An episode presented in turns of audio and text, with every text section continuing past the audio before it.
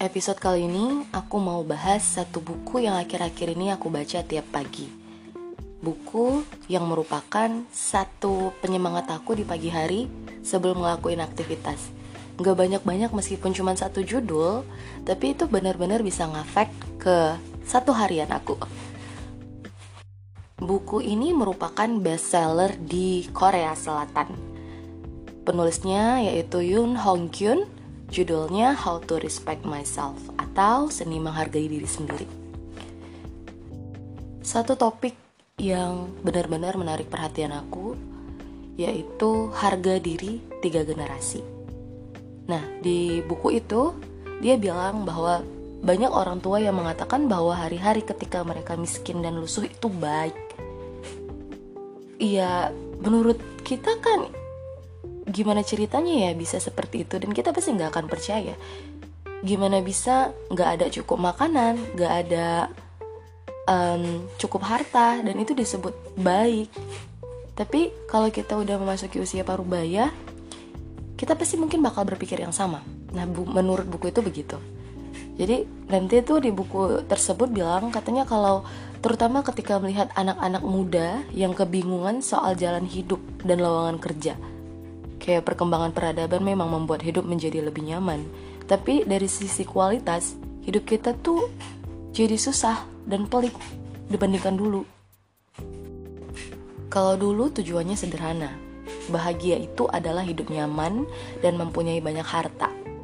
Makan kenyang, punya banyak sawah, punya banyak anak, terus dan punya penghasilan saja itu udah cukup gitu nggak ada lagi yang diharapin kalau udah naik pangkat dan bekerja lama gitu kan. Udah udah cukup semuanya. Tapi um, kalau sekarang itu um, sangat sulit ya sebenarnya untuk dapetin itu semua. Anak muda zaman now itu harus berlari kayak sambil terus mencari arah gitu. Kenapa? Setelah dia diterima di universitas mereka tuh masih harus cari atau mikirin soal biaya kuliah dan masuk kerja setelahnya gitu kan lulus dari universitas ternama terus juga punya nilai yang bagus pun enggak menjamin mereka itu bahagia. Kalaupun beruntung masuk di perusahaan besar, mereka tuh masih harus cemas bahwa suatu saat akan diberhentikan. Nasihat orang tua untuk berusaha keras itu yang dulu itu nggak jadi jaminan lagi bahwa pintu kebahagiaan akan terbuka. Lalu karena hal tersebut, buat anak muda zaman now itu ngeraguin arah perjalanan mereka mereka tuh bakal terus bertanya-tanya kayak apa ini ya jalan yang dulu aku inginin? Kemudian kalau aku buat ini itu manfaatnya apa ya? Terus makna dari semua ini apa ya gitu. Itu jangan-jangan cuma aku doang sih yang kayak gitu. Jadi kesannya pertanyaan yang dulu itu hanya ada pada orang-orang tua ya orang-orang yang lewat parubaya gitu. Udah jadi pertanyaan anak muda juga sekarang. Kalimat-kalimat penghibur yang seperti ya udahlah setiap orang kan hidupnya seperti itu. Sekarang pun juga aku udah cukup hebat kok. Sekarang pun juga kamu itu udah punya masa uh, masa muda yang baik. Kamu kan masih punya keluarga. Nah itu tuh sekarang udah nggak ampuh lagi semuanya. Kata-kata itu tuh udah nggak ampuh lagi. Kenapa? Karena sekarang kita hidup di era yang serba sulit. Kita nggak bisa beli rumah meski puluhan tahun mengumpulkan gaji ya nggak percaya nggak? Kita tuh tetap aja nggak bisa beli rumah kalau udah puluhan tahun ngumpulin gaji. Tergantung ya kerjaan kamu apa. Terus kita sulit dapat kerja di tempat yang kita inginkan meski kita tuh udah usaha keras. Sepatah kata dari wakil direktur itu dapat mengubah haluan meski kita tuh udah bekerja sesuai petunjuk gitu. Pertanyaan tentang siapa kita di mana kita sekarang dan haruskah kita melakukan pekerjaan ini itu nggak kunjung pergi tetap aja bakal ada the big question mark in our brain. Kayak ya yang kayak aku kejelasin tadi bener nggak sih ini yang aku mau? Terus ntar ini bakal bawanya aku jadi apa? Bahkan untuk seorang pengajar atau lebih tepatnya guru SD sepertiku aku masih sering mempertanyakan hal-hal itu sih. Mempertanyakan apa ini emang yang bener aku mau? Terus gimana ke depannya aku nggak bisa ngerasa langsung ada di secure zone gitu. Belum bisa ngerasa kayak ah, oke okay, aku udah di zona aman sekarang. Gajiku juga mencukupi. Kehidupan aku nggak jauh dari keluarga. Pokoknya bener-bener ada di zona yang sangat nyaman. Tapi aku mikir berhubung aku juga masih muda kenapa ya nggak coba aja sesuatu yang lebih besar lagi lebih menantang lagi? Ya kenapa nggak keluar aja dari semua zona nyaman ini?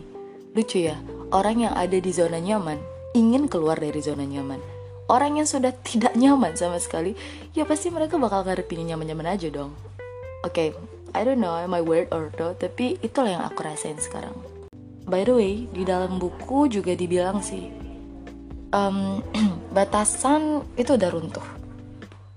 Batasan seperti pekerjaan profesi dan bukan profesi itu udah kayak nggak ada lagi.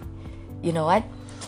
Karena misal nih, seorang dokter kulit bisa ngelakuin pekerjaan dokter bedah dan pekerjaan apoteker bisa dikerjakan oleh seorang sinse.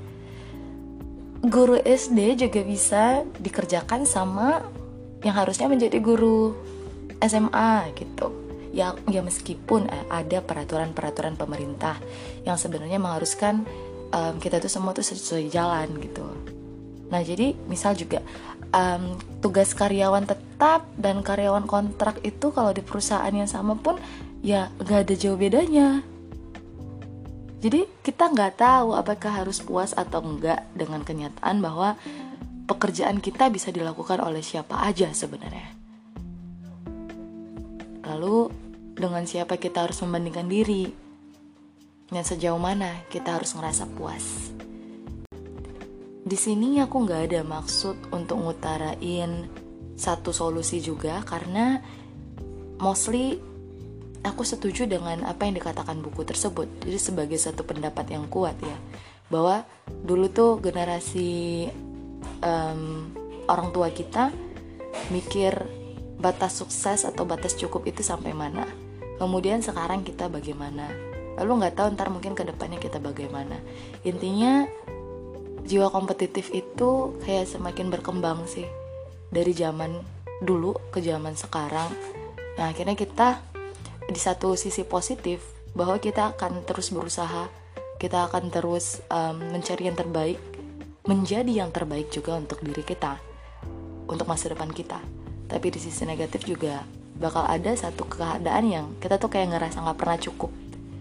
Nah untuk itu eh, aku ngerasa emang benar-benar harus didampingi sih sama agama.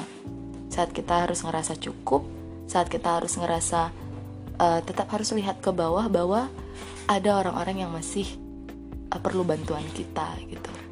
Jadi nggak selamanya kita berambisi untuk uh, menjadi sesuatu yang lain atau jadi lebih baik. Itu bagus. Tapi menurut aku kita tetap harus tahu batasan oh thank you udah dengerin podcast episode kali ini. Selamat beraktivitas have a nice day. Ciao